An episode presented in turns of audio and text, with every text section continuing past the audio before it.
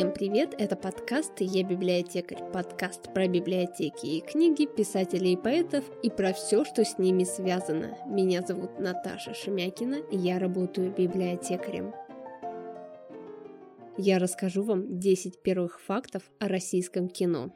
Для начала скажу, что если вы из Северодвинска или из Архангельска, то я приглашаю вас принять участие в записи моего подкаста. Вы хотите оставить свой голос или у вас есть какие-то идеи новых выпусков, тогда пишите мне, все контакты укажу в описании. Подарите свой голос слушателям.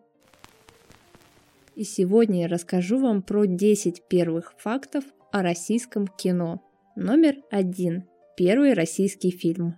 Кино в России начали смотреть еще в конце XIX века. Новое искусство быстро набирало обороты, и уже к 1908 году в Москве насчитывалось около 80 кинотеатров, где демонстрировались в основном французские ленты. А уже первый российский фильм датирован 1908 годом. Это была лента «Понизовая вольница» режиссера Владимира Ромашкова. Ее премьера состоялась 15 октября в Московском театре «Аквариум». Сюжет создан по мотивам народной песни о Стеньке Разине «Из-за острова на стрежень». Длится картина всего 7 минут. Фильм сделан в ателье Александра Дранкова, которого можно по праву считать одним из первых российских продюсеров. Роль Стеньки Разина сыграл знаменитый русский трагик Евгений Петров-Краевский. Александр Дранков точно уловил момент, когда назрела необходимость своего российского игрового кино.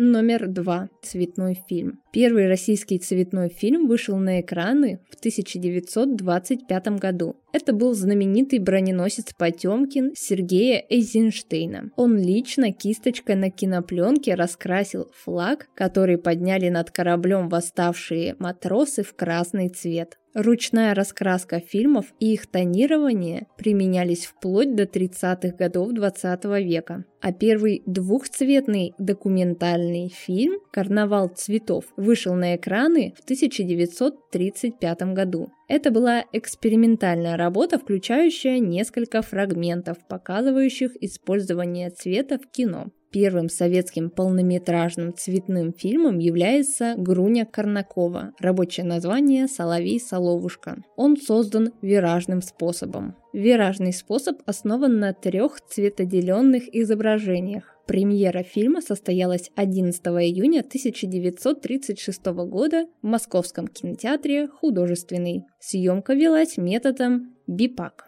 было напечатано 60 цветных фильмокопий. Остальной тираж печатался на черно-белой кинопленке с одного цветного негатива, содержащую зеленую составляющую изображения.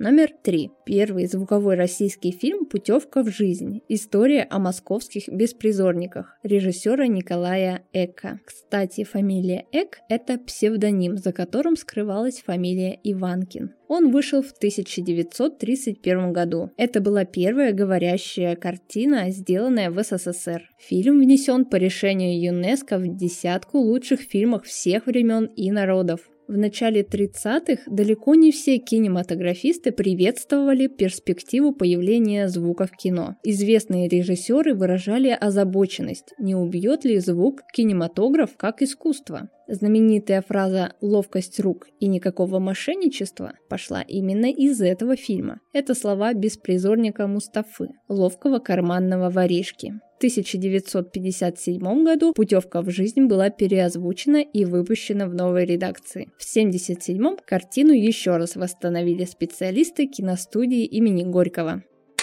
Номер 4. Первый музыкальный фильм. Советские музыкальные фильмы начали снимать сразу же после появления звукового кино. Первым режиссером, освоившим этот жанр, стал Григорий Александров. Он ездил по европейским и американским студиям и набирался у них опыта, а потом приехал в СССР и в 1934 году снял по американским канонам музыкальный фильм «Веселые ребята». Главные роли сыграли популярный певец Леонид Утесов и Любовь Орлова. Музыку для фильма писали Исаак Дунаевский и Василий Лебедев-Кумач. Фильм считается классикой советской комедии. Э, в США его демонстрировали под названием «Москва смеется». Песни из этого фильма регулярно транслировались по радио. Премьерный показ состоялся в кинотеатре «Ударник», первом звуковом кинотеатре СССР. В 2010 году впервые показали цветную версию фильма. Для расцвечивания была взята оригинальная версия фильма 1934 года.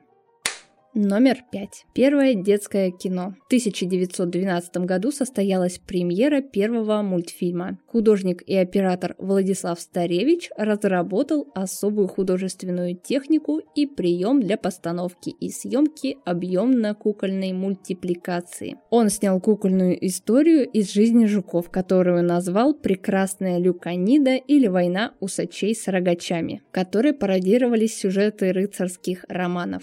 А еще это первая анимационная сатира. В центре сюжета любовный треугольник, на фоне которого происходит та самая битва рогачей с усачами. Ножки и ручки жуков были сделаны из проволоки и приклеены к тельцам с помощью воска. То, что жуки были не живые, поняли далеко не все. Номер 6. Первый мультфильм, созданный с помощью компьютера. Это был советский мультфильм «Кошечка» 1968 года. Он создан на ЭВМ на этой машине были введены дифференциальные уравнения, которые спрограммировали движение кошки. Кадры мультика напечатали на барабанном принтере, а после сфотографированы и дорисованы художником-мультипликатором. Сюжета там нет. Это экспериментальная работа, демонстрирующая возможности выполнения компьютерной анимации. Так как добиться выполнения определенных движений от животного было тяжело, в основу уравнений легли собственные движения человека человека, который выводил уравнения. Он ходил на четвереньках и при этом отмечал последовательность работы мышц. Первый показ мультфильма состоялся в МГУ. В журнале «Проблемы кибернетики» была опубликована статья, подробно описывающая технику создания мультфильма. Номер 6. Первый фантастический советский фильм. Первым таким фильмом стала «Аэлита» 1924 года, снятая по одноименному роману Алексея Толстого. Многие историки кино заявляют, что этот фильм является еще и первым в мировой истории фильмом о космических путешествиях. Этот немой фильм считается одним из самых заметных явлений советского довоенного кино. Действие фильма начинается в декабре 1921 года года Петрограде вскоре после окончания гражданской войны и начала НЭПа. В фильме можно увидеть виды Москвы начала 20-х годов 20 -го века. У этого фильма была огромная рекламная кампания, которая длилась почти 6 месяцев. Почти весь актерский состав состоял из дебютантов. Для декораций предполагалось выстроить настоящий марсианский город, и уже даже был готов макет. Но у киностудии не оказалось денег, и пришлось ограничиться скромными декорациями. Номер 8. Первый кинофестиваль в России. В 1935 году в столичном кинотеатре «Ударник» открылся первый московский международный кинофестиваль. Заявки подали 100 фильмов, комиссия Госкино отобрала всего 26. Жюри возглавлял Сергей Эйзенштейн. Главный приз достался не одной картине, а целой программе, подготовленной Ленфильмом. В нее вошли драмы Чапаев, Юность Максима и Крестьяне. Номер 9. Самый дорогой советский фильм. Киноэпопея по роману Льва Толстого – одна из самых масштабных работ Бондарчука-старшего. Создание фильма заняло около шести лет. «Война и мир» – советский художественный фильм конца 60-х, киноэпопея в четырех частях, является одной из самых высокобюджетных картин в истории кинематографа. В 1969 году картина получила премии «Оскар» и «Золотой глобус» в номинации «Лучший фильм на иностранном языке», а также главный приз Московского международного кинофестиваля 1965 года. Первая серия вышла тиражом 2805 копий. Рекорд для советского кино. По некоторым данным, бюджет оценивается в 100 миллионов долларов ценах 1967 года. Сколько бы это получилось на современные деньги, сказать трудно, но примерно 500-700 миллионов долларов. Это очень много.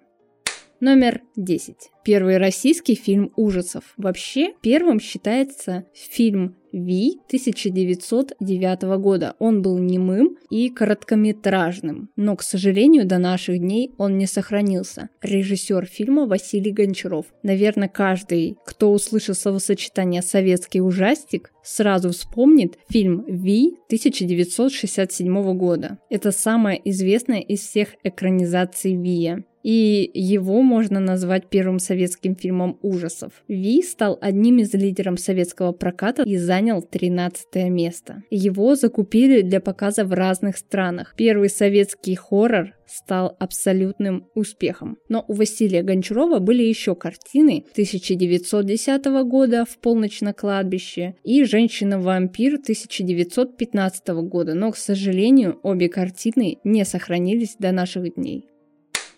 Это был подкаст «Я библиотекарь». Подписывайтесь на наш канал. Это все, что я хотела вам сегодня рассказать. Спасибо, что слушали. До новых встреч.